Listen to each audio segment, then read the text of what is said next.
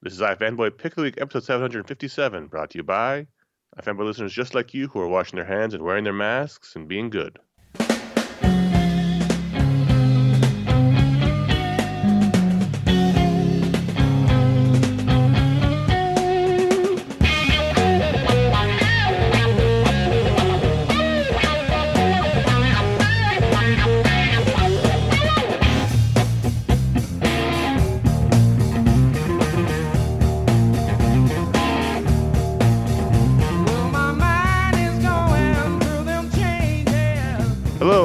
Welcome to iFanboy Pick of the Week, episode 757. My name is Connor Kilpatrick. This is Josh Flanagan. This is Josh Flanagan. Thank you for reminding me. You're welcome. We are iFanboy. Every week we read a bunch of comics and one of us picks their favorite one. We call it the Pick of the Week. We talk about that book, other books in the week, the patron picks, listener mail, hopefully. It'll be fun. It's a good time. Everyone needs fun in their lives. Staring into the infinite void. Being self aware. I am looking at the abyss and I am waiting for its return Just- gaze, Just take me. and I feel as if the abyss is ignoring me, and so I stare deeper. The abyss, the abyss ignores you until it doesn't. Well, I'm I'm here to say, abyss, I will be right here for when you are ready, uh, and I look forward uh, to your staring back at me. Jeez, you think we'd be happier after last week. Here's your spoiler warning. Some spoilers. This is a review show. There's spoilers. Exercise some caution. Josh, you had one of those weeks, huh? Okay, so my pick is uh, Scarenthood number one uh, from IDW, and I don't really have qualifications other than the fact that I've read a, a lot of new books this week. That's what I'm saying. Clearly, I'm seeing. I'm looking at the rundown. Yeah, and I and I had I was actually really glad to see there was a there was a good uh, section of number ones, um, and I had fun reading them. Like like so so uh, Scarenthood by by written and drawn by Nick Roche. I had no idea what it was.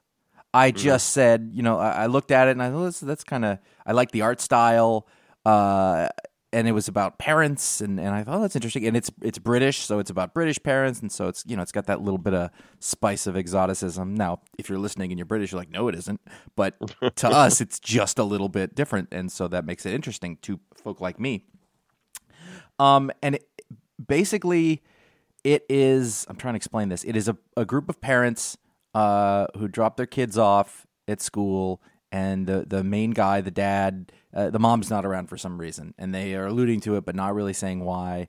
Um and he is dropping the kid off at daycare and and then has to go back and work for a little while and then come back to pick um, comes back to pick up the girl. He he he's all about his daughter. He really cares whether she's a you know like a little cute 3-year-old or whatever. And they're standing outside of of the daycare and and they start talking about this this place where a kid disappeared under the stage Hmm. like he crawled in there and you know then he never came back and they're like that's ridiculous. And then one of the other guys goes no he was my brother. And so they they dare the one dad like the one dad the main character is is very skeptical about all of this and so they're like fine go under there. So he's like whatever. And he goes under there and something weird happens and then he comes out and it's 10 hours later. And you know like somebody else had to and this the scary part is like somebody whatever is going on somebody else had to pick up his kid and his kid who is already you know at the edge of being traumatized by the fact that the mother's not there is is you know really up, upset. And i was like i understand this. Um and and you know it goes on as they're trying to figure out what this mystery is and some other kind of weird stuff happens. Uh and i just didn't know I, I didn't have any expectations of it, and at the end, I was like, I, I kind of really enjoyed that. And it wasn't like the greatest book ever made, but you know, when I looked at all the other superhero books, and I enjoyed my books this week. Like I, I, mm-hmm. I really Yeah. had a good time reading. But like, what am I going to talk about? Am I going to talk about like, do I have anything new to say about the Iron Man book or about the Superman book or like I didn't? I actually were- did. I had I had a ton. I I, I wish the show was twice as long this week. So I, I could have added Mm-hmm. 20 books to the rundown. All right. Well, not that I didn't have anything to say about it, but I didn't really have a reason to make it pick of the week other than, you know, Sure. it's the same stuff that I had liked before. And, you know, th- th- this book, like I was like, I, I really want to know what's going to happen next. And it's just one of those things where, you know, we talk about I'm not a, gen- I'm not a, a horror person. I'm not really a, a you know, um, supernatural person, but you know, at, at the end of the day, like the basis of the characters in this were such that I was like, oh, this is this is I don't, I've never read a comic book like this. I don't know You what know, this is. You've opened up the floodgates now because now the patrons can, can return to picking horror books. I, I mean, they're gonna pick they're gonna pick whatever the biggest image number one is in a given week. So whatever. um, you know, I I'm not going to tell you that the bit that we talked about a little while ago about only doing the same kind of books didn't affect me in some way. Um. And and it's it is all as we've done this forever. This has always been in the back of my mind. Like I don't want to, like as a reader, I know what I want to read, and I'll read those things. But as a person who does this show, who is you know, we are directly beholden to an audience that wants something. I, we have to try other things. And the problem for a long time is that I didn't enjoy most of those things, so I tend to write them off. But I am making a little more of an effort to sort of like see what else is is going on. Um, it's not like I went too far afield. It's IDW. I probably would have read this anyway, but it, it's in the back of my mind. I was thinking about it, and I was like, "I'll try this, and I'll, I'll do this." And you know, you know, it was it was a good time. It was creepy. I liked the um, I, I liked the the sort of devotion that this worried father, you know, has about his kid and how like it really is like they absolutely love each other, and she's you know drawn like a really cute little girl, and you know, I I would be shocked if Nick Roche isn't a parent because it was you know it's completely genuine to the experience of that. And at the same time, it's got this weird little small town group of people trying to figure out what this odd thing that's going on is. And uh, it's just a little askew and weird, and, and the parents are all a little different from one each other. And I, I, I did not expect it. Um, You know, like I said, not not not the greatest comic ever, but in a world where everything is sort of where I mean, literally everything is repeating every single day, and it's always the same. Like any diversion in that. You know, that you probably saw this. I had that samurai book a couple of weeks ago. Yeah. You know, anything it, it takes the tiniest thing to sort of take you out of the complete and utter, you know, doldrums of the routines that we're all living in right now. You know, we work from home, the kids are here, we go to work, we do, you know, go to work means upstairs. Everything's the same every day. And so if we're looking at comics, it's funny because people say, well, superheroes are escapist. Well, they're not for us. superheroes you know, and talking about them and reading them and thinking about them and all like that's as routine as it gets for you and I. So when we get to, you know, break stride on on on comics uh and and and it's it's you know, the thing is when I read a mid-tier new number 1, you know, I expect it to be mediocre. Hmm You know, and if something becomes a three and a half or a four, I'm like, well, that's great. More of that. Because we used to get all these interesting image series, and they're gone now. Yeah, there's a different. It's a different line now. And They don't- they and, don't- and Vertigo, you know, like Vertigo, like we make this joke that Black Label is just Vertigo, but it it actually isn't. You know, like it's No. all like heavy genre shit in there now. It's either like dark superheroes or you know horror. That I, that's pretty much what they're Yeah. doing. They're not doing. You know, Vertigo would do some all over the map. You know, they they had a little bit of a lane, but uh, to either side of that, those there would be different things, and that stuff doesn't exist. And and uh, you know, like over at IDW, Boom, Oni, wherever, you know, they don't pay the high test page rates that like Vertigo used to. You know, to be able to get that high level of quality where you get a person like Garth Ennis who can sort of do something like that. So these are always sort of crapshoots. Um, yeah. I think I think everyone's sort of focused on genre. yeah. I, I get that because it's hard to sell a, a, a Netflix series or movie about you know like this group of friends. You know, Although this sounds like an easy pitch. It does. No, it it it totally does. Um, but I think the the thing that pushed me over the top was uh, the humanity of it, and I really liked the. I really like the art a lot. It it just reminded me of those early two thousands, often British creators who were doing uh, a lot of comics. I'm trying to think of um like kind of like Phil Bond. It looks it Yeah. looks like art that would have fit in in a Queen and Country arc early on, like just a little cartoony but with a nice clean line. Um, you know, good acting, strong expressions, but on um, you know, exaggerated figures for the most part. Um, So he did uh, Transformers for a while. yeah, Yeah. I was thinking that he was the guy who did that weird Clue book, but I don't think he was. And I actually meant to look this up before we started on the show, but you know, let the let the work He just, stand he's on done a own. lot of Transformer books. Yeah, and and for a long time, people said, "Hey, those Transformers books are good." So it, it's also really interesting when you think about it. Like, there's these license books all over the place, and there's people doing them, you know, and and you kind of give them a short shrift, and and then the other side of those books are people who have talent and good ideas, but they're on a Transformers book, you know, because that was the work that they could get that pays their bills, and every once in a while, somebody gets to do a different thing. I mean, um, I mean, Kyle Starks, who you know I had on the show, and he did those really interesting couple of books. You know, he was doing licensed books for a while. Like that was the thing. Katie Cook did licensed books for a while. It's like how people make their their livings. But um, yeah, He also did a, another horror book for IDW. It looks like I'm loading it up called Monster Motors. Yeah, IDW. So it looks like he's got two lanes.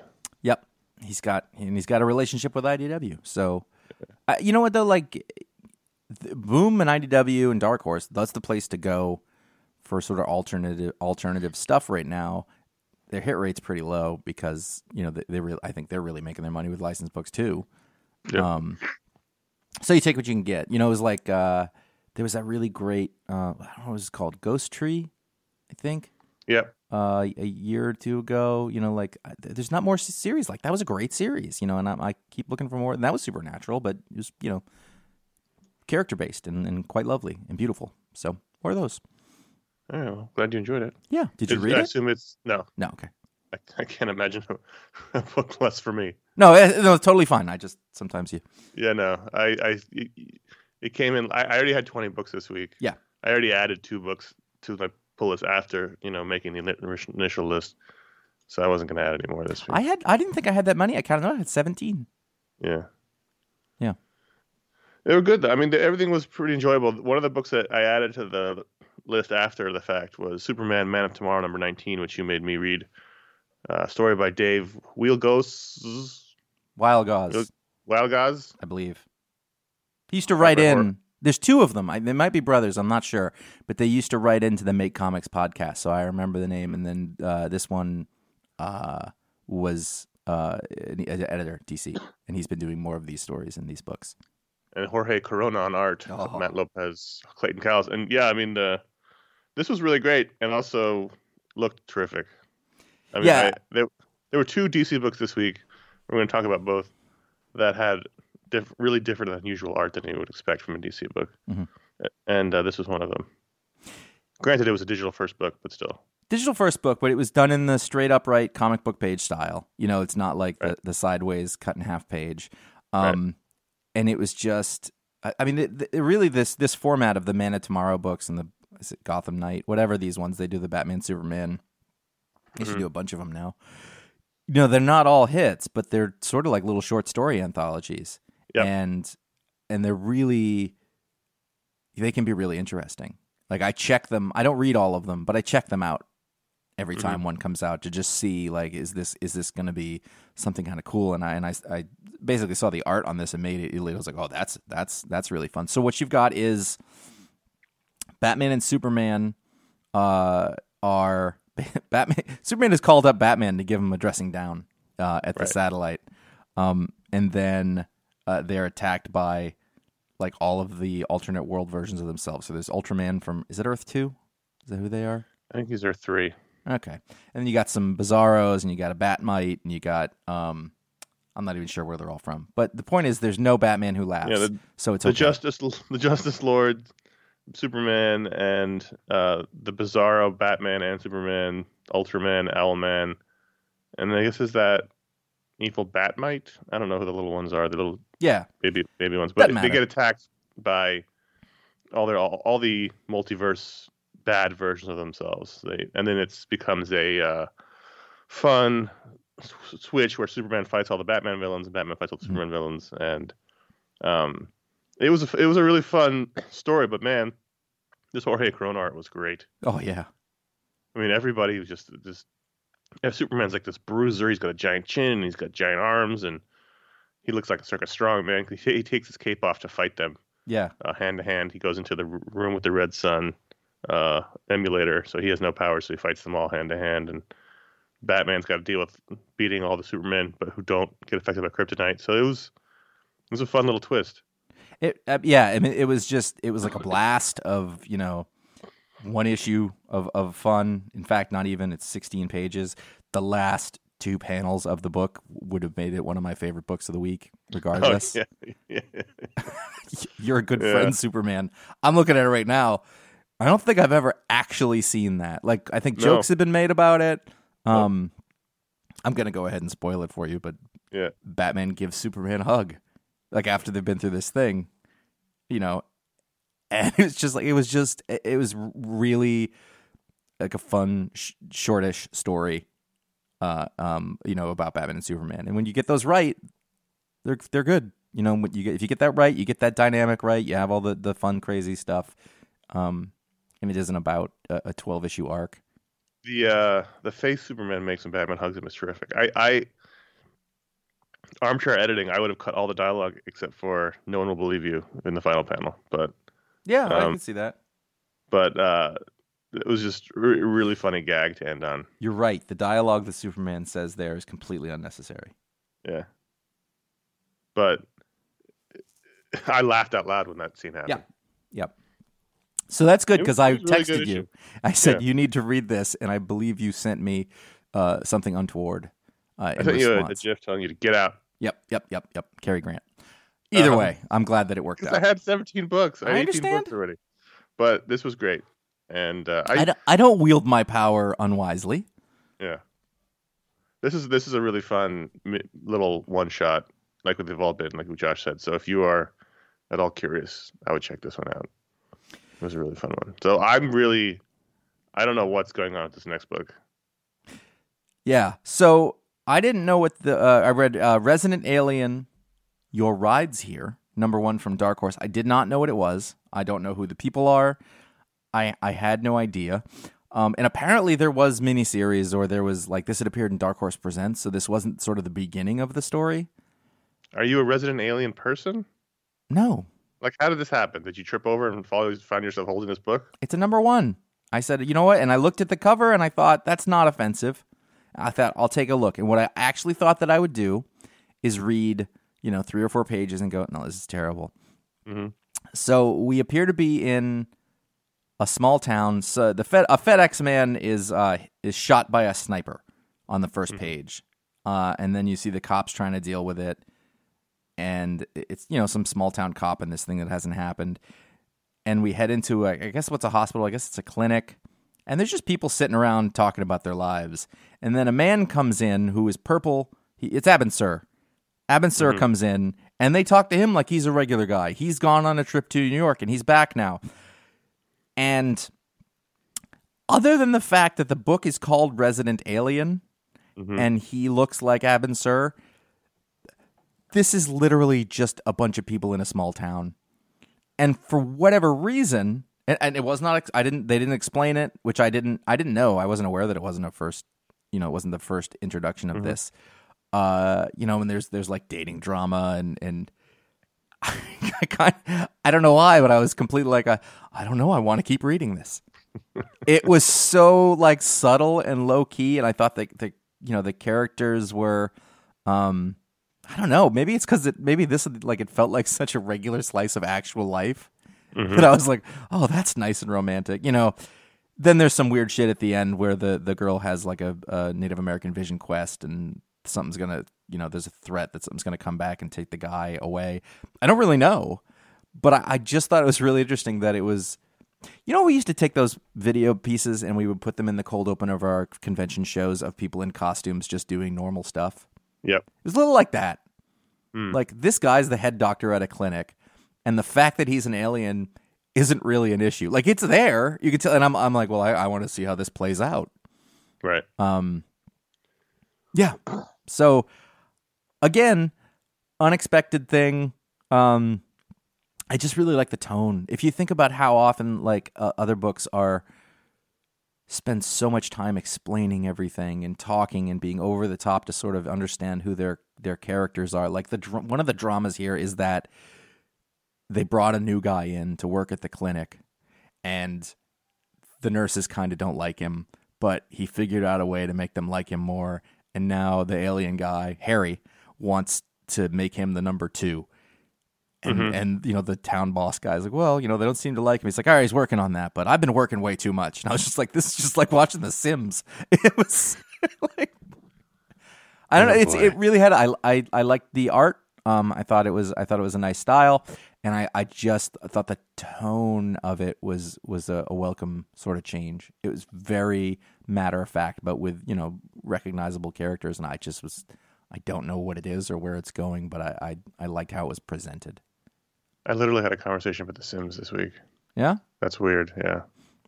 I bought it like there was it was like on sale at the very beginning of the of the lockdown time. Oh, really? I bought it for like three or four bucks or something like that, and it's I would uh, not do that. I would buy Sim City in a heartbeat. Lindsay, my wife, is has been addicted to SimCity for a while now. Like I literally, would, I would do that in a heartbeat. iPad. But yeah, The Sims, like, and I don't know. To I know. In a Sims conversation, but like, I don't need to clean a virtual house when my own ho- Yeah. whole ho- real house needs to listen, cleaned. I'm still in the tutorial. I tried to move out of it, and I was like, nope, nope, going back into the tutorial. Did you play it originally? Yeah. Oh yeah. No, you and I. I think I started, and then you were like, we both were at the So same time, ago. And we and we both like. I think we both started and quit independently of each other, and then realized it after the fact, and we quit for the same reason. I literally had a moment, and I still remember it vividly, where I Yeah. was stressed about doing my virtual laundry, looked over on my bed, saw real laundry needing to be done, and I was like, "What am I doing?" Yeah. and turned it off and never turned it back on again. Mm-hmm. Yeah. Anyway, Detective Comics 1030. This is the other book this week that had really fun and unusual art. This is written by Peter J. Tomasi with art by Bilquis Evely. No- Name I've never heard. I think I would have remembered that name. Colors by Matt Lopes, all who also colors Superman Man Tomorrow, and letters by Rob Leigh. And this is this issue is actually a good primer issue if you're thinking about jumping back onto Det- Detective Comics. It is uh, recapping things that have come before, and then sort of setting up what's to come with this story arc that Peter J. Tomasi is doing, in which a cop uh, lost his eye in a fight as is collateral damage in a fight between Batman and Joker. This happened in Detective Comics 1027, the big the big uh, anniversary issue. And so now he's running for mayor on an anti-vigilante platform, but very clearly he's also this villain called I think the Mirror.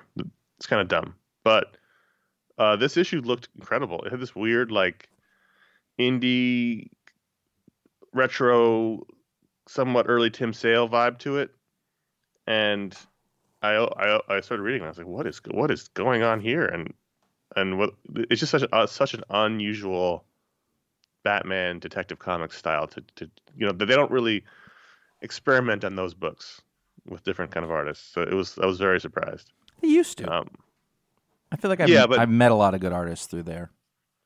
Detective definitely more than Batman. You're not you're, you're probably not going to see this. I mean, well, other than when Tom King's writing it and giving you know bringing in unusual artists on like you know, this is where you saw you saw Jock on Batman, Detective Comics, not Yeah. Batman. But um, you also find out in this issue that Alfred is only 22 years older than Bruce. He's pretty young to get in the Butler game. Yeah, they're they're looking at a file, and it's Bruce when he's thir- it's Bruce Wayne age 13 and Alfred Pennyworth at age 35. So, if adult Batman is in his early 30s, that would make Alfred in his early 50s. Do you think that adult Batman is still in his early 30s? I think I they pick- tried I- to make him younger for the 52, but I think they just fell right back into him. Being I mean, I think which- he's he's mid to late 30s. He's like astronaut age. It like- depends. I mean, the, the year the it was always Superman was 29 and Batman was 33. That was always sort of the unofficial number. Now that's I don't know. I'm not saying they adhere to that, but that was always you know I, DC Comics. thing. I- I mean, obviously, like they should not lock it down. Like No, they no, should no. not do that. But like, what what is it you see in your head? I see him early 30s really? for sure. Yeah, I feel like he's too self possessed for that. Ugh, he's been self-possessed since he was eight. That's a good point. He's- I don't know. otherwise, he's otherwise he's got, I mean, I mean, like I, got I- injuries. I think the you know the late fifties. How how old do you think he is in the Dark Knight Returns? Do they say? he's in yeah, he's like 55 or something. Okay, yeah, say. that makes sense. I think that's about right. I just like the idea that he's. Uh, I, I guess I'm just projecting, really, but I, I like the idea that he's just past the point where it's starting to get a little hard, but he sort of pushes through it. Like I I always love the idea of like he's he's not compromised when he is out doing things. But like there's a moment when he comes home and he sits down and just Ugh. And it's just a little harder than it used to be. Like I like I always think of him at that threshold, that precipice. I think of Superman in the same way too because try as you might to keep them in a certain age, you know, like they've been around forever. So in my mind, I'm I'm I'm I'm ascribing a lot of experience to them both, which you could not Yeah. get over a certain period of time.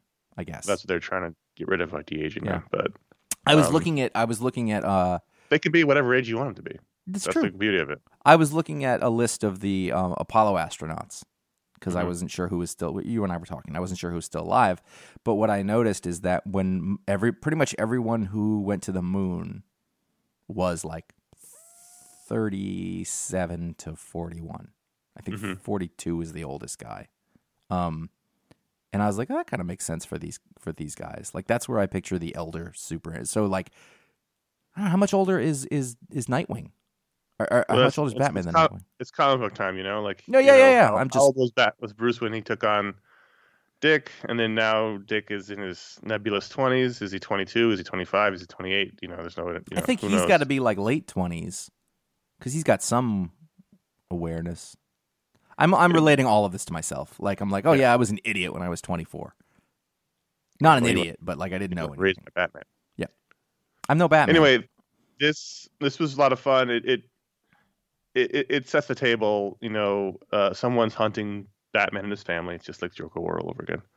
And uh, Robin has quit, so he's he's remembering all that in case you're someone who doesn't read Teen Titans because you don't know what happened. So this is sort of recapping it for the Batman readers that that uh, Damian quit the job, and uh, so he there's a there's a a meeting of the Bat family minus Damian minus Tim minus Stephanie on the roof of a building, and they all realize it's- it's a trap. Meanwhile, Robin is investigating something, and that's where he sees the file about Bruce being 13 and Alfred being 35, and uh, it, it was like was the story great? No, I don't really care about this mirror character, but man, it was really good. To, it was really fun to look at. It, it's new- beautiful, and and I I hasten to say this because the character again, I don't know why it exists, but Duke doesn't look awful in this.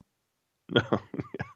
Like I it might be that they they, they the colors are muted more, so it's not like this. I know he's the signal, whatever that is, Right. but you know that yellow isn't just standing out completely out of place and everything. right. Um, yeah. No one's talking to you, Duke. Why is Duke? What did you like? What, seriously though, what is Duke's story? I don't, I don't. He just showed up one time. I honestly don't even remember. It was a long time ago, Okay. and they, they, never use him for anything. There's no character development. There's no. They, they give me no reason to care about him. He just sort of is always there in the background. There should be And, like a uh, Duke Mini. Do the Duke Mini. Change this around. No, but one that's good. Not It's just sort of like, other than him being sort of Black Robin, there was never really anything Mhm. about him, right. and so they just keep him there in the background. Yeah, Like, I don't, I don't even know what he does. that doesn't work. He signals. Hey, I don't like the helmet. no. it's almost like Wolverine. Yeah, no, I know, but I was like, well, at least what I can't even think about how it looked like before. I like it. It looks ridiculous and everything else. At least it was at least closer to his. I don't know. Doesn't matter. Anyway, I don't know if this this guy Bilquis Evely is going to draw this arc or keep drawing, but it was a terrific issue. Yeah, yeah. jump jump on Detective Comics if you're curious at all about what's going on.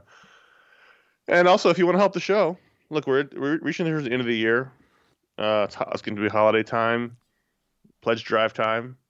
If you thought at all about supporting iFanboy and what we do and all the shows we put out, we put out a lot of shows. We put out uh, eight or nine shows last month. Um, you can do that at patreon.com slash iFanboy. We, we appreciate every patron who comes along. Even if you just want to throw a dollar in the pot every month, that really helps. We appreciate all of you. And you're the ones who unlock all the new shows, all the content, all the, the shows we do, the Media Explode show, the Books Explode show, the Talk Explode show. All those shows come out of the patrons' support.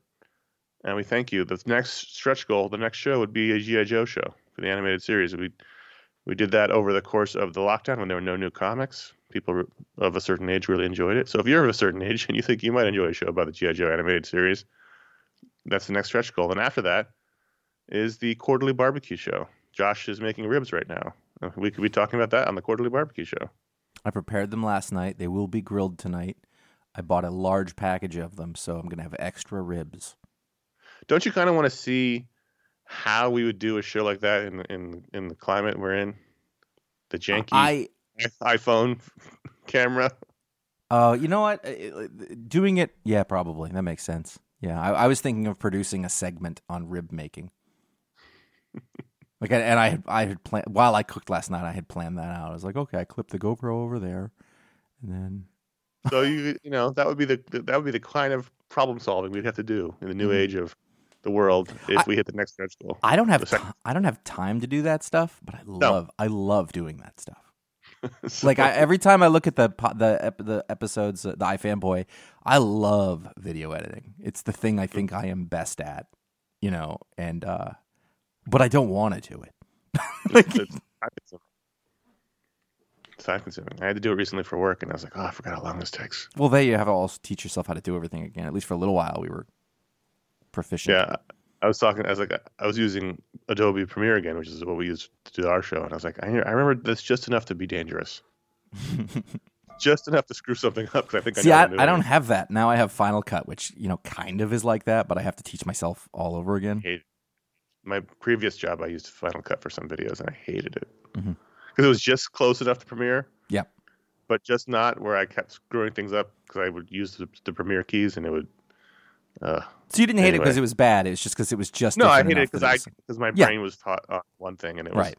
just close enough to not be as quickly as I That's could. that's that's anyway. that's my only problem with an Android phone. I, I'm sure they're fine, but I, I don't want. I can't. I can't learn that again. It's not gonna happen.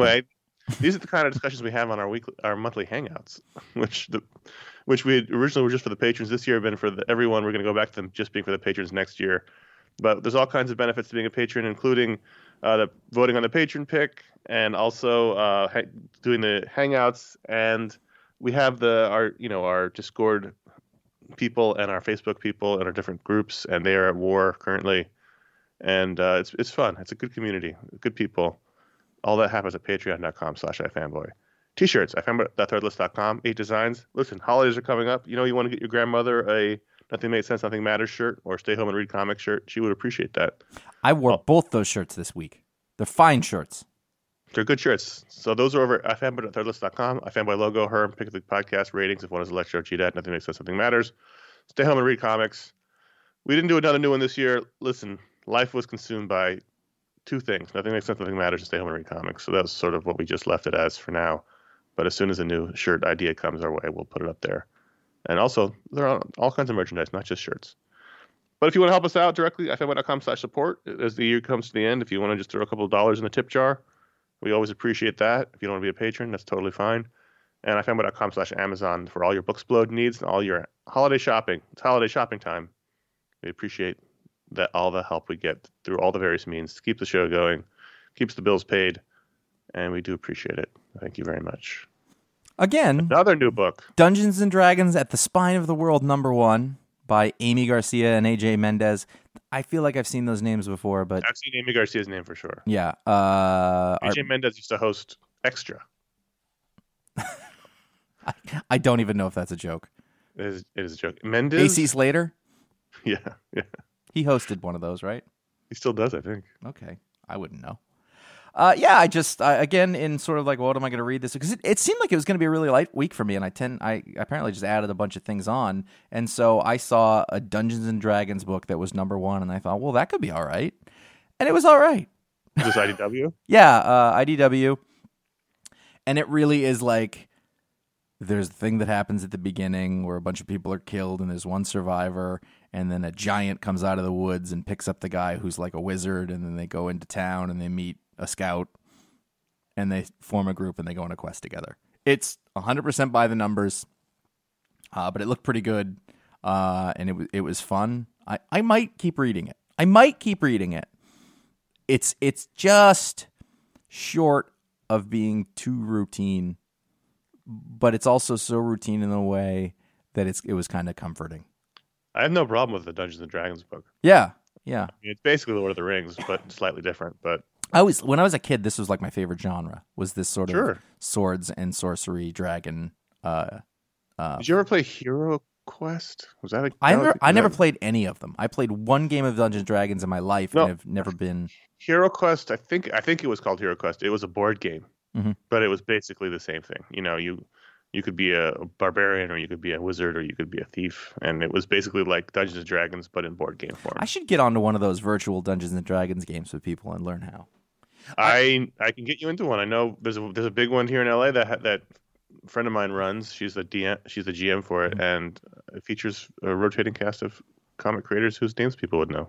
I uh I'm not experienced, however. I, I can tell you what okay. happened was somebody bought me the uh They're not the- going to bully you at Dungeons and Dragons. That's I know. the last place you're going to get bullied. they Glendorf the no. Um somebody bought me the big uh the book, the manual at some point, and I read it. Like I just read it like you would read a book. And uh and they had I noticed that in Portland, which was the the closest city to me when I was a kid, uh, they were having like a thing and I went Portland, in Maine. Portland, Maine. Yeah, I had I I signed up and I went. I was like twelve, and I got like in one of the beginner games, and it starts, and the guy, the DM at the end of the table, like went into character real hard, and I couldn't handle it. I was like, oh, this isn't for me. You know what I mean? Yeah. Like, I'm sure there are games where it is for me, but that one was too. Uh, and like, he stared at me. You're like, There's, I think, there's, I think there's various degrees of Dungeons and Dragons. Like our, this Yeah. one, I believe is more casual. The, our buddy Jeff Cannata hosts a show on the Caffeine streaming network called Dungeon Run, which is they're all in character because they're all like LA actors, and it's great. But there's, you don't, I don't think they're all like that. yeah, I think that. I, I've never, case. I never played like full on campaigns. I think I played a couple of times as a kid, and then my friends and I played Star Wars role playing game much Mhm. more than we played Dungeons and Dragons, which is the same metric, the same engine of play. It's just with Star Wars characters. I think my So, problem is I, I I'm very self aware and I kind of have to get over myself enough to do those things. But once I do, I think it'll be fun. Hawkman. Anyway, Hawkman 29 is the final issue of a surprisingly really good series, especially towards the end. Robert Venditti, Fernando Pasarin, Oclair Albert, Jeromy Cox, Rob Leigh again. And uh, so, as you may recall, because this was pick of the week a couple issues ago, Hawkman, Hawkwoman ha- had their final fight against their nemesis. They came back to life, no longer regenerating. Like they're no longer going to uh, be reincarnated throughout the time. So this is their final life, and they they chose to come back in the past with the Justice Society. So here they've got one more fight against one more bad guy, and it may be the same guy. I that was a little unclear. Hawkman gets stabbed in the stomach. You think he's going to die because he can't. He doesn't. He, if he dies, he dies, and he ends up uh, fighting back, and they beat the guy. And you know, it was sort of a, your standard sort of final fight with their with your villain. They have a nice, uh, sweet moment as a couple together. They fly off into the sunset, and then we have sort of like a um, six feet under scenario where we get to see them throughout the years with the Justice Society, fighting with the Green Lanterns, fighting in another dimension, and then all of a sudden we jump forward and they're both old with white hair and somehow still alive in the 40th century. So I don't know whether that that's all about. I guess they lost their ability to reincarnate, maybe, but maybe now they're immortal. But um, it was just a really sweet ending to these two characters' story. I mean, obviously they're not going away, but as their their book is going away, it was a really nice ending, and I, I always appreciate a Six Feet Under ending, like a sort of montage of their lives together. And I love the fact that they chose to go back, not in the quote unquote present, but they went back to the to the 40s with the Justice Society. That was that was a really smart decision.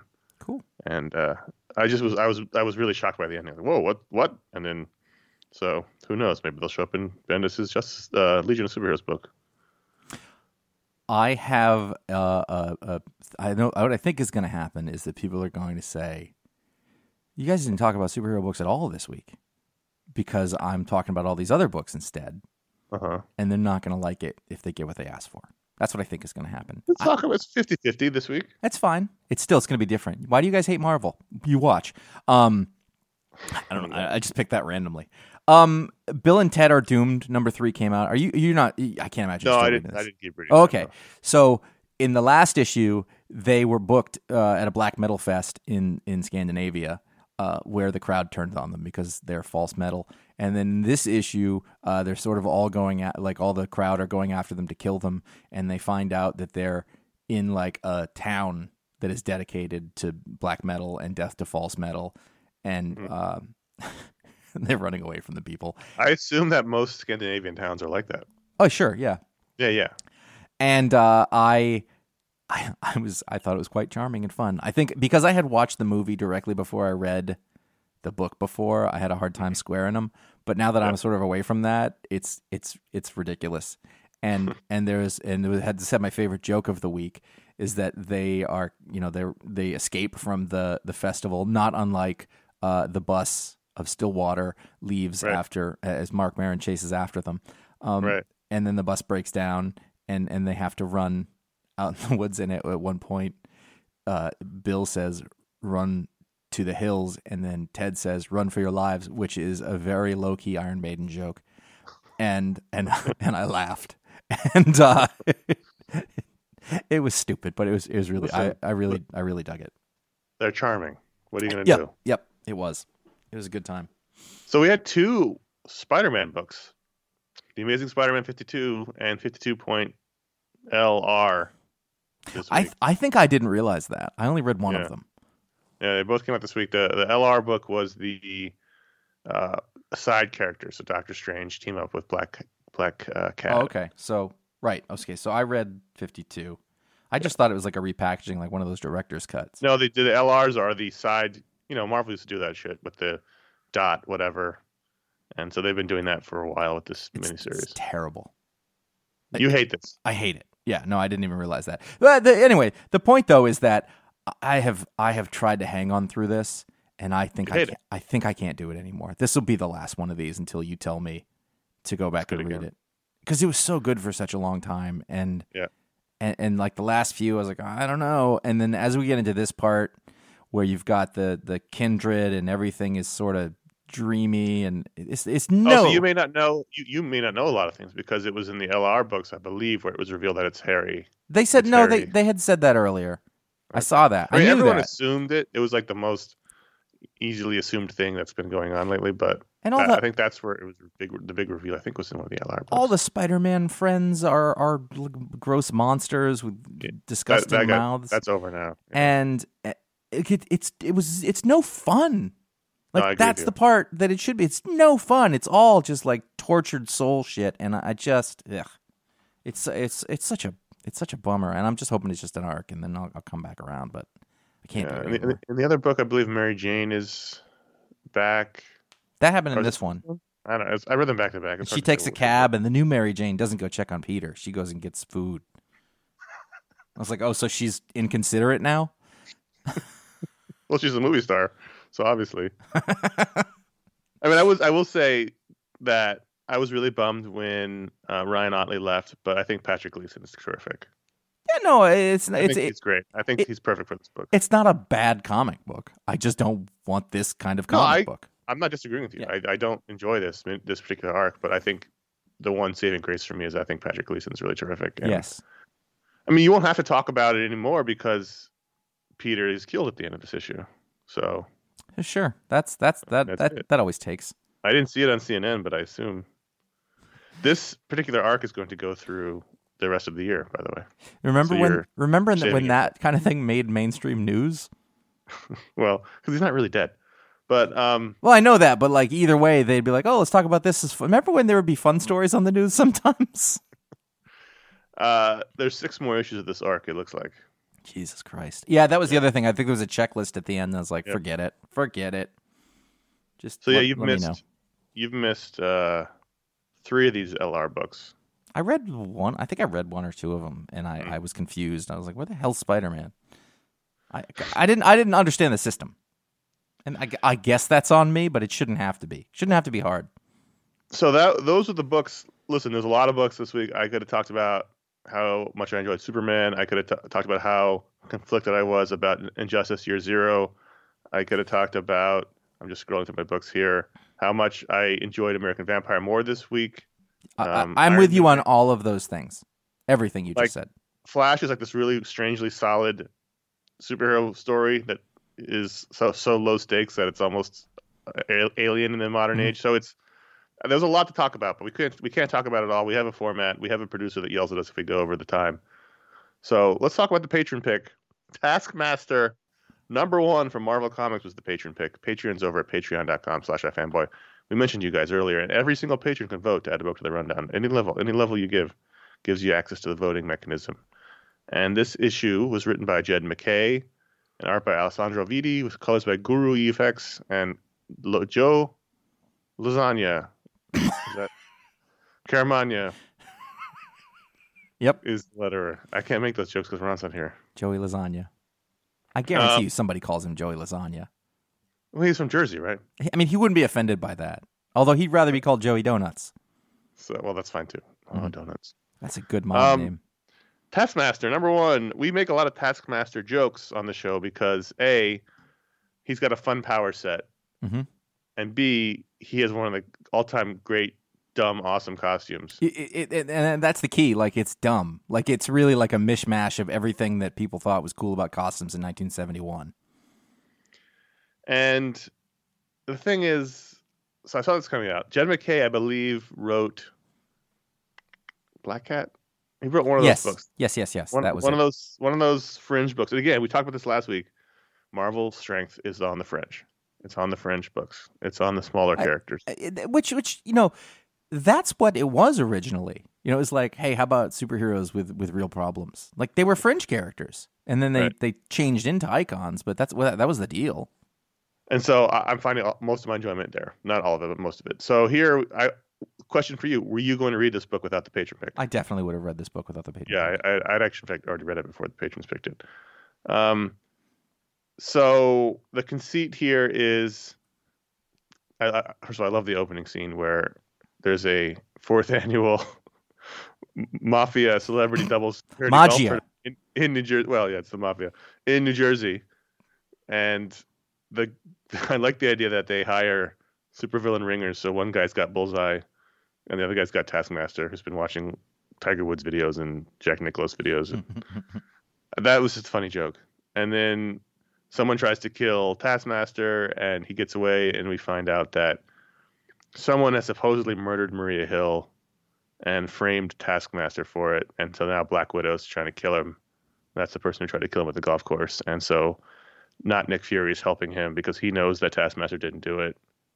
So it's, it's, it's like spies on the run story with Taskmaster in the middle of it. it's it's midnight run yes, kind of, yes. yeah um all, all those this was this this might have been my pick of the week if if not like it was close. I, I Yeah. went i went between them. I i it was just stupid fun.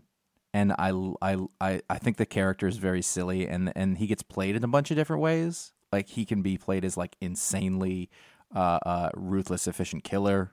Yeah. or he gets played as the listen i was just a job i get hired for you know but he's gonna do it.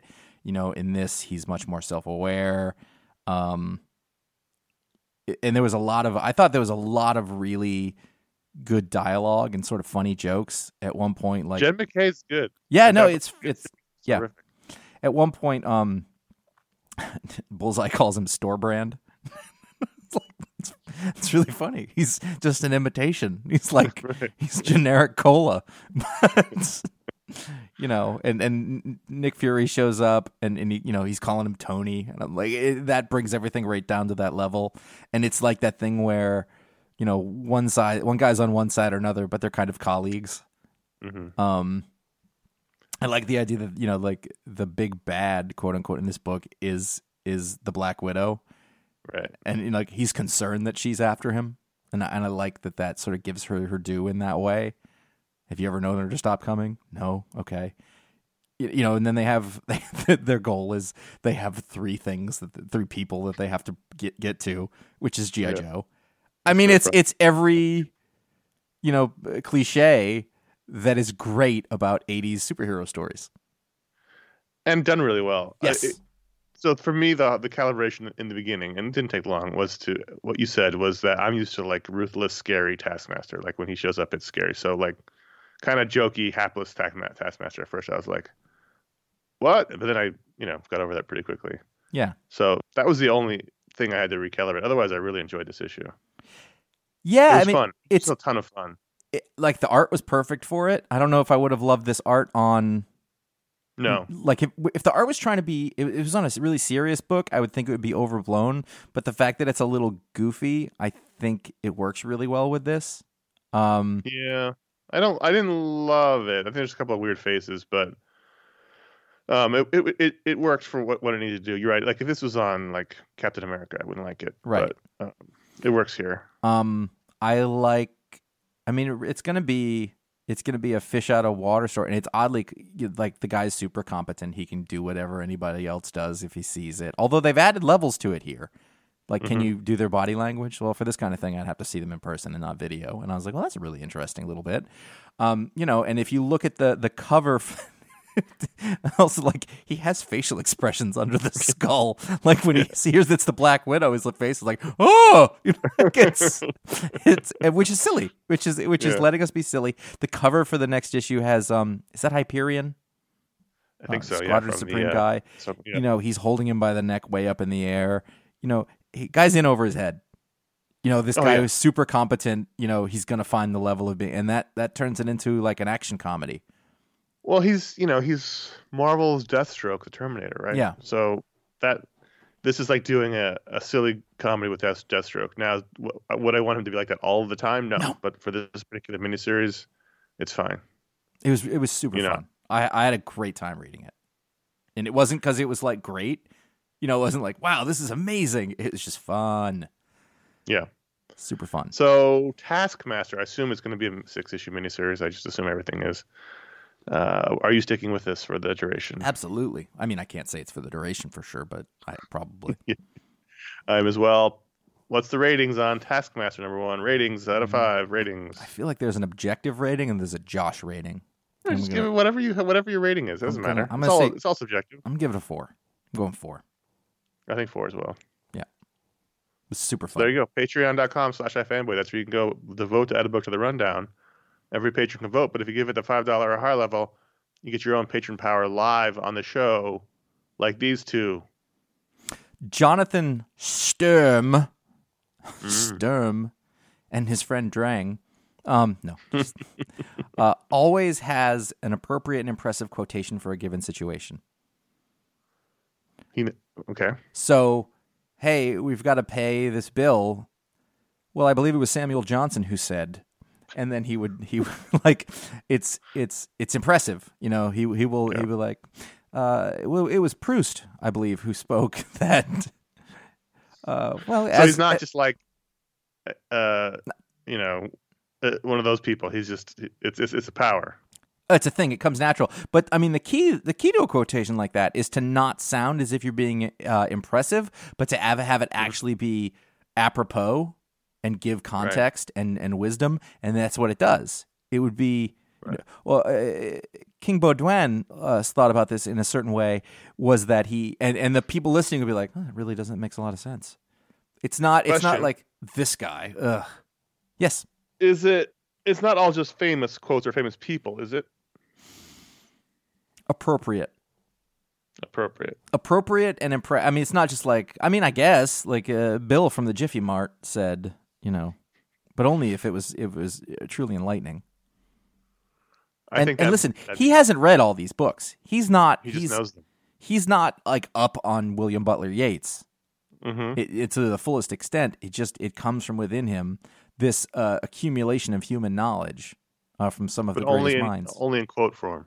Yes. Yeah. Oh yeah. Yeah. Yeah. He's he maybe dumb as a hammer. Otherwise. I'm not saying you are, Jonathan. We just don't know. Uh, well, Stephen A.M. His power is that he has prehensile eyelashes, ugh. so they they can stretch out, and he can swing with them. He could smack you in the face, he could grab something from a counter. His, he's got prehensile eyelashes. All right. Do they Yeah. grow? Do they retract? Yeah, they, they retract back in. Okay. So like, we'll say they go like fifty feet, and so he could he could swing through the city in his eyelashes. I wonder what that looks like It's it's disturbing. in a cutaway form, like where they retract to. Like, do they stay Right. in a straight line and go down his back, or do they bunch up In which roll case, back in like on a, on a roll bar. I think that's the best way to go. It's it's efficient because if it was just a bunch, you could get a tangle, and that's going to lead to the mother of all ingrown hairs. Well, you'll you know someone could th- theoretically could step on it while they're out, and he'd be stuck. And they, the thing is, they they look fine, but they're they're strong. Let me ask you this: what what kind of sound do they make when they're coming in and out? Is there a slurpy? Kind? Because there's moisture involved with that. Yeah, yeah. Especially he's been crying. You know. God. You know, I'm I'm a little messed up in terms of the body horror right now because I've been watching The Americans, and and uh, they're in this area where they're doing gross shit, like they fold up a lady and put her in a suitcase, and Yeah. then and then and then Philip yanks a tooth out of what's her name's head, and like the sounds, and those those episodes are back to back, and the sounds of that are re- like they really got to us. it often is the sounds. Oh People yeah, yeah, because they didn't they don't show. important. Well, they they did show the the legs getting. Oh, Tommy Schlamme directed that that that um tooth pulling scene. Yeah. So on the one hand, I was impressed. and On the other hand- I was like, please don't manipulate me. This is awful. Sorry. Patreon.com slash ifanboy. That's where you can go and give uh, five dollars or higher and you get on Superpower Live on the show. Thanks to Jonathan and Steven. Hope you enjoy your powers. So now you decide we're at the edge. No, we can do it. We we left this for last week, so let's let's. Aaron A from Texas. Since you guys have had one of the most popular comic book podcasts for almost two decades, have you ever thought about your influence in the comic indus- community? Do you ever have creators or companies ask you for input on stories or directions? Have you ever felt like creators are trying to get your attention with characters or ideas to try to get into the weekly pick? Also, uh, also, this is totally different. Hypothetically, if the mafia existed in New York, which we all know they don't, are there any shows, books, or podcasts you could recommend that document their modern involvement and influence in crime? Bonus question Wow. Do you think iFanboy has any influence on the organized crime in New York, or does it have any influence on the iFanboy organization? Senator, I plead the fifth. what was he into that he had two wildly divergent ideas that he threw into one email? You know what it tells me? It tells me he's been thinking about both of those things for a long time. Yeah. And even if he wasn't necessarily aware of them, been forming, and he went to write this, and it just it just came out. Who was the guy who who testified in the Kefauver hearings? Who like had the glasses on, and he just went and he told them everything. Valachi? I think it was yes, it was Joe Valachi. Yeah.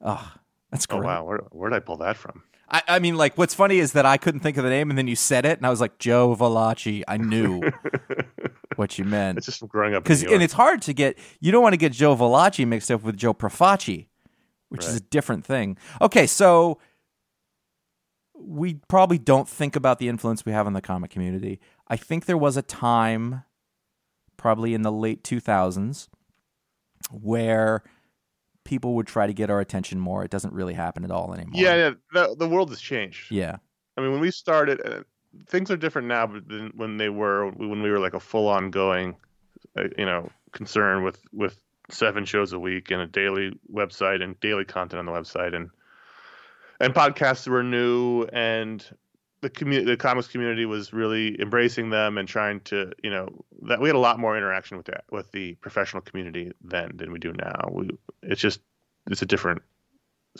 the world is different and also what we do is different. Yeah. Um, we I used, mean, to, we used to see them all regularly at shows, you know, seven, eight times a year at comic conventions, and or you know, when we lived in New York, we'd go to the offices for you know for meet to meet the PR team for whatever reason, and this is a different. It was a different world, I, you know. No, I don't. I don't think. I don't think that's. I don't think any of that happens now. I don't think anyone's trying to get our attention. I don't think anyone's trying to. I, I- I Um, think I think people are still aware of it. I think I know that people still listen or did, but it, it's not the same. I mean, like we formed. It was honestly it was it was largely more about we formed a lot of personal relationships that were just helpful in a bunch of ways, but Mhm. it wasn't influ. It wasn't. I can think of one guy who kind of does that and cares about it. Um, even he's given up to a certain extent. I had one. Yeah, there was one guy for a while who, and this was a long. This is this is at least ten years ago, or t- it was ten years ago, who would occasionally run ideas past me. Mhm. Um, but it wasn't, you know, That, is- that was a very unusual thing, and I would be I was very uncomfortable by it. Well, that that literally just what, I said just happened. It Yeah. the- Well, it says companies or whatever, but you know, it's companies would never do that. no, No, no, no. never, never, never. Um, and legal problems with that. They could never do that. and he, and it's and it's interesting because the people who I know, and I, I haven't seen anybody in forever, and I'm off social media now for the most part, so I'm friendly with some folks. I've text. There's a couple of people who like I can talk to directly, but uh, it's it, like what we do here uh, tends to be very separate from that thing. Like I have one guy who I consider to be a pretty good friend, and he respects. You know, like if we give a really good review to something, he's like, "Oh, you really," because he knows that when we say something on the show, we really mean it. hmm If that makes sense. Um, It's just it's a different uh the separation. It, it's just different. The the we are different. We are not running into these people all the time. We're not Yeah. talking to them all the time. It's it's it's not that way anymore. Mhm. Which is fine. I don't think we should be having those conversations. I don't think people should No. be trying to get our attention, folks. I don't think. people have always been pretty damn respectful and i can think of a handful you know count on one hand where somebody at a social event and somebody like tried to pitch to me and and honestly like that turns me off from them forever like i, I can think of Mhm. one guy and he came up to me right away with like the hard pitch for the thing two guys Mhm. and, and i think of it every time i see their name on something and i don't like it it doesn't mean i don't give it a fair shot or whatever um and there's been good work but bad work also from from those folks I mean, it's a very small community. Yes. So, in the beginning, when when we when this was a new thing, and we were, you know, one of the bigger names in the beginning, and we had a lot of output, and you know, it was a different world. Mhm. And now it's like com- podcasts have been around for 15 years now, so it's just part of the, you know, back we're sort of part of the background. So The, the, I would say the only way that that affects what we do here um, is relationships with people. Um, they help me with the interview podcasts because a I Oh, can be for like, hey, yeah. introduce me to so and so, you know, and then b if I have a good relationship with somebody and they're on the podcast, it's better. It's more I'm fun. not saying we don't have relationships. I'm Yeah. just saying no one's trying to. No. no one's trying. No one's writing for us or to get our attention. In there might be occasionally a joke or reference. Yeah. Obviously, these things have happened. We've been, we've been murder victims in a Batman book. We we were in the background of Green Arrow, Green Arrow, Green Lantern, like Green Arrow, Black Canary. Like I'm those a, things have obviously I, happened. I'm I'm an officially named Star Wars system. right, but no one's no one's like I'm gonna write the story because Josh is really gonna like it. Like, or I mean, if they do, it's just Well, I have someone there was Josh knows and someone Josh knows and it's a joke. But it's not like Yes. no one's really doing. I've had that happen. I had a, I saw a Jaws joke in a book and I was like, was that for me? They're like, yes, and I was like, that's awesome. Well, the joke is one thing, and no one's Yep. writing an arc. Uh, yep. No one's writing a story arc of a think- Absolutely not. I, Yeah, I yeah. what's what's interesting is that there's a couple of guys who are fairly successful now, and they were they were they stopped listening. They were like, I can't listen anymore. Right. like, yeah. So No, uh, but yeah. And then the, the last question, the last two questions. First of all, there's no mafia, there's no mafia. so there's nothing that could or, that, that could influence us or vice versa. You know, we don't have to say that because because we're not Sicilian. We can't be involved anyway. Right. So we're not we're not su- we're not subject to omerta, or that a real thing. Listen, a- we all used to live in New York, and now now we don't. What does that tell you? what if we fled? What did we have to flee? My real name is Alfonso Ricardo. Um, Josh is currently reading a book about the mafia. Yeah, I'm listening to an audiobook of Oh. uh, Selwyn Raab's Five Families, um, which is very in depth and it sort of goes through the whole history of the American mafia um, from the inception, sort of around the time of. It didn't really get going until Prohibition, um, and it, it So that really was, that, that was the juice that got. got yeah, it really goes into the the the the five families of New York specifically, and and how the lineage of those happens, and how they work, and what the folks are like. It is it is it is riveting. It is totally fascinating, and And you name the five families. uh, I keep doing this in the middle of. I'm like, okay, because they change, they change names. So, Yeah. um, Gambino, Colombo, uh, um, Lucchese. Ooh, I can name the original five bosses, but now that they changed from there, I, and then I kind of forget because my mind is- Bonanno. Bonanno, but okay, that stayed Bonanno. It's still Bonanno. Yeah. Okay, because he he he Yeah. left. He retired. He was forced into retirement. Uh, I always forget the fifth one. yeah, I can't remember off the top of my head. Um, that book's really good as an, an overview. Um, I can't. What was the name of that? is it Mafia Wars? You sent me a book. Mafia War, yeah. Mafia, Mafia War. War? Wars? Uh, I, I will look it up before the end of the show so we can we can say it. But um, it's about the g- garbage carting industry, which Mm-hmm. sounds like the most uninteresting thing on earth, by the way. Um, but it's Well, about it's one, it's, it's one of the things that that brought them down temporarily, yeah, or at least took them down a notch. Was the was the carting, was losing the carting? Yeah, and and but but even so, like the idea of what the influence of these people is on the everyday lives of New Yorkers, and then also how that expands out, and and this is a very specific thing is garbage carting, and I had no idea Yeah. how much- how, uh, invasive and- Takedown. Takedown. Takedown. Yes, the book is called the fall of the last Mafia Empire. There you by- go. Written by the undercover cop who Yep. uh, got involved in that situation. That was a great book. Yeah, and and and boy, I mean, like the, the all the ways that it it has infiltrated and affected and cost just regular people all over the place. Uh, is really fascinating, and and as you like in Five Families, there's all these people who show up who's who are still in our lives today. You know, like Giuliani, you know, comes from from those investigations, and see what has happened to him in that period. Made he made his bones.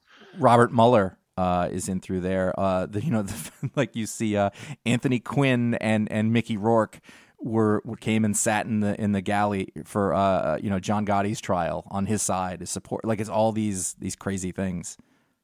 Oh, I still remember when I was in high school in Queens when he was on trial, Mhm. And we talked about it in one class. I don't remember. It must have. It was probably like history class or government class or whatever. And and uh, I still remember this one girl named Holly, super Queens, super nice, super Queens. Mhm. He's just a nice man. I don't know why they're bothering him. Yep. It's just like, and I, me not being from Queens, Mhm. but going to high school in Queens, I was like, whoa, whoa. Yeah. All right, this is where we are. Um, Bonanno, Colombo, Gambino, Genovese, Lucchese. Genovese, there it Yeah. is. Um, yeah, and I yeah I I've, I learned a ton about it, so I'm I'm sort of knee deep in that right now, and it's it's really interesting. Um, uh, you know what? I actually just watched The Irishman again. I've And- had that. By the way, I've had that book on my shelf for a while. Um, it, it keeps taunting me. I sent you one of those books. I think you sent me this one. Okay. Yeah. Um, and and it, it's because we talked about Goodfellas a lot, and actually we ta- in, in the Goodfellas Minute podcast we really talk about a lot of this stuff. So that that Yeah. By the way, if you are interested at all in, in this conversation, Aaron or anyone else, and you're interested in the mafia, we did a whole podcast called Goodfellas Minute, in which we talked about Goodfellas one minute at a time, and a lot of the mafia history because it was all Yeah. you know, based on real life, supposedly. um oh anyway uh, Goodfellas is a very good idea about uh, sort of the street level mafia, how it works, what those guys are like, what it is. I mean, it's dr- dramatized, and then the Irishman is sort of a top down sort of thing, like how it works at, at, at governmental and systemized and, and large levels. Um, in- in fact, in many ways, it's a better movie in that way, and sort of teaching you how those things because all of it was real, like all those people are real. The murder of Joe Gallo, all that stuff. Yeah. Um, anyway, I want to go back to Spark Steakhouse, is what I'm getting at. That was one of the best steak dinners we ever had was at Sparks. Yep. For me, I was one. Of, that's the one I think about the most. Mhm. Great atmosphere, great steak, great night. Nobody was murdered outside. When this is over, we're doing that. I, like you come out, I'll drive down. Like We used to when you all lived, in, lived near each other. At the end of the year, our, our fanboy tradition was in December. Me and Josh and Ron would go get steak dinner to celebrate the year, and we'd always go to, go to a different steakhouse in New York. And the, one of the best ones was Sparks where Paul Castellano was brutally murdered outside of it in the by eighties. John Gotti's people. Yeah. All right. Contact at ifanboy.com. From Aaron wrote us in. If you have comics questions or apparently mafia questions, we can answer them. Uh, contact at ifanboy.com. Thanks for writing in. Also, if either Connor or I should disappear, call the FBI. We've said too much. Did you know that like nobody even acknowledged it was a real thing until the seventies, and then Yes, nobody even did the- anything until the eighties? That is amazing. That's the joke. Those there's no mafia. Oh my god, I hadn't realized that that was actually true, Yes. and that's completely J. Edgar Hoover's fault. Yeah. It was a whole thing. Anyway, actually, the Kennedys tried to do something about it, and then Yeah, you, the Ken- then you, Robert Kennedy tried to get him, and that's you know, You did, saw did what they happened murder his brother? Mm. oh, uh, Salvatore, uh, what's his name? The Miami guy, Doesn't matter. Oh, the, well, those- it was the Miami guy, Salvatore Trafficante Jr. Trafficante, and the guy in um, Chicago. Uh, Sam, Gian, Sam Giancana, who is who is dating a girl at the same time that Kennedy was. Yep. Same girl. Uh, okay. Talk Did- about pressure. Yeah. Talk about ego. Yeah. Uh, are we on the announcements? Is that We're on the announcements. okay? Yeah. Be, t- be, be too bad if something would happen to your podcast. Uh, there is a Booksplode that this will probably be the last time we talk about that. Uh, that Connor and I did on Pulp by Sean Phillips and uh, uh, Ed Brubaker, and it is a lovely uh, sort of Western, uh, But not a Western. Western but- but- but yes. aged Western person, uh, early early century crime stuff. Be- really beautiful One animated of the more unique Western stories you're Yes. going to read. animated brain trust uh, did batman death in the family um, for your crowbar needs Yep. and our last media explode was ted lasso and and, and other assorted things that we talked about but mostly the fact that, that ted lasso is the panacea that we need for broken world Can I right now can I just say that one of the most rewarding things Oh, yeah. that's happened this year is several people watched Ted Lasso based on that show. They talked Mm-hmm. about it in the Discord chat, on Facebook. We've gotten emails. Several people, and they're all like, "This is the best," and that makes me so happy because Sure. they wouldn't have watched it otherwise. That's all I care about right now is watching. People should watch Ted Lasso. I almost watched, started watching it again last night, but I was like, no. There's, I got other things to watch. i've watched it twice well like So one and a half the end of the year. times This is November. We're at the end of the year. It's time to talk about the holiday schedule because the people are new to the show. They may not know that there's a there is a holiday schedule. So I believe one, two, three, four. There's only four more picks of the week shows for this year. Four more. So here's what's we got look going on. At some point, maybe there'll be a Talksplode that Josh shows. Uh, the next yeah I'm, I'm working on it the next hangout will be November 21st. Uh, and then we have the pick of the week 758 on, on November 22nd. And then we have our Media Explode show on November 27th. And then two weeks of picks of the week 759, 760 on November 29th and December 6th. And then our final Books Booksplode show of the year will come out on December 10th. We'll have our final hangout of the year on December 12th. We'll have our final pick of the week of the year on December 13th. That's three things happening within four days and then the all media year and spectacular show, which will take the place of the final media explode show and is our traditional wrap up show we've done since the very first year of this show, will come out on December 20th, and then we'll be off for two weeks.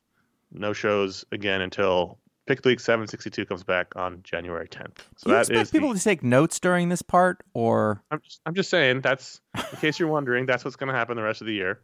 We take the last two weeks, the, fir- the last week off and the first week off for holiday time with our families, and then we come back fresh, revi- reinvigorated, and loving comics again. with a huge January 10th. pile of backlog so every week we have to read for twice as long Well, that's you. I, I read as they come out. You're you are you are not a man with the responsibilities that I am, my friend. I actually don't always read. I think last time it was like I, I, I took a whole week off and then I read two weeks. I don't I read I read like piecemeal, but I usually don't catch up. Is what I do. I'm like, oh, I'll just read a book here and there, which is very nice. But usually there's so much that by the time we start doing shows again, I still have to double up. Anyway, that's that's the holiday schedule. We'll we'll we'll keep updating it every week towards the end. But I wanted to make sure everyone aware of what's going coming out for the rest of the year, and we'll be back and having fun.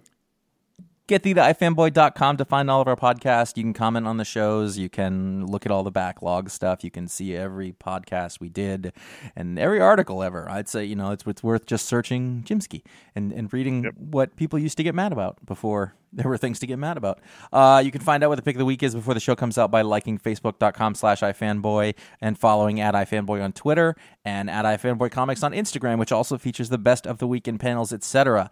We are only on Instagram, Connor and myself at this point for the time being. He is C.S. Kilpatrick, and I am J.A. Flanagan. Uh, yeah, no, if you were on Facebook, I didn't unfriend you. I unfriended everybody. I unfriended Facebook.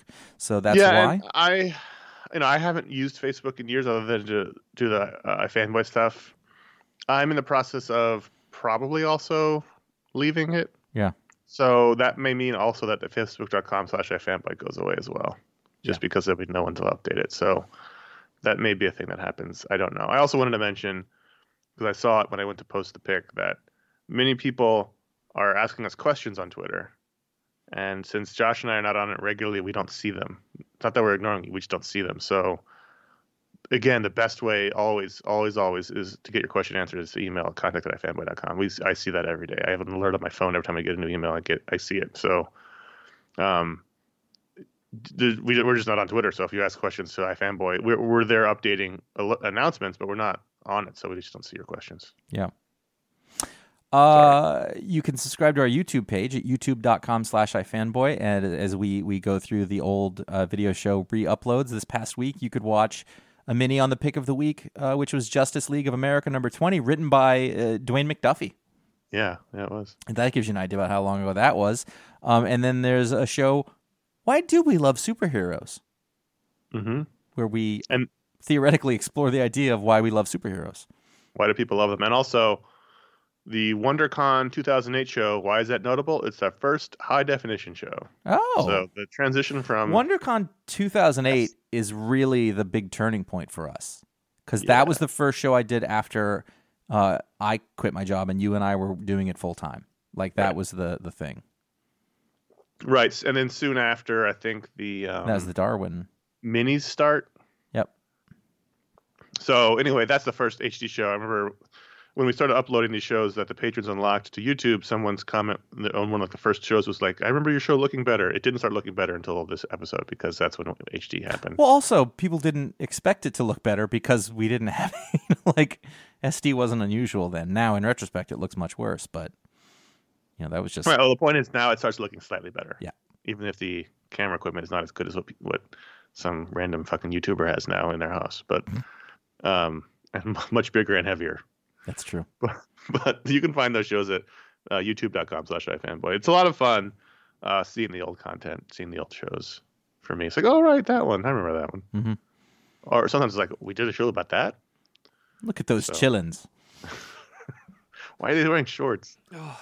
If you like the show, write a review or leave a star rating on Apple Podcasts or wherever you get your podcasts. It's a great way to help uh, our show. Any podcast you listen to, um, leaving a rating or a review is is a great way to help them. Helps people find shows. Helps the algorithm uh, make it available for people. It, it's all an algorithm game. We're just playing it, and that's one way to help us. And uh, even better than that, tell your friends. Word of mouth is a great way to help spread uh, the iFanboy word, and we do appreciate everyone who recommends the show. Um, we do appreciate that, and we're we're done. You know, you know what's hard about trying to game the algorithm? Mm. I'm not sure what an algorithm is. If you play the algorithm game, you lose. You win or you no, you win or you die. You just lose. You Oh, lose. Yeah. fair. There's no winning the algorithm game, but we play it anyway because that's what else are we gonna do? We're all slaves to the algorithm. All right, that's that's our happy note for the show. There is no mafia. We're all playing the algorithm game, and I'm Connor. I'm Josh.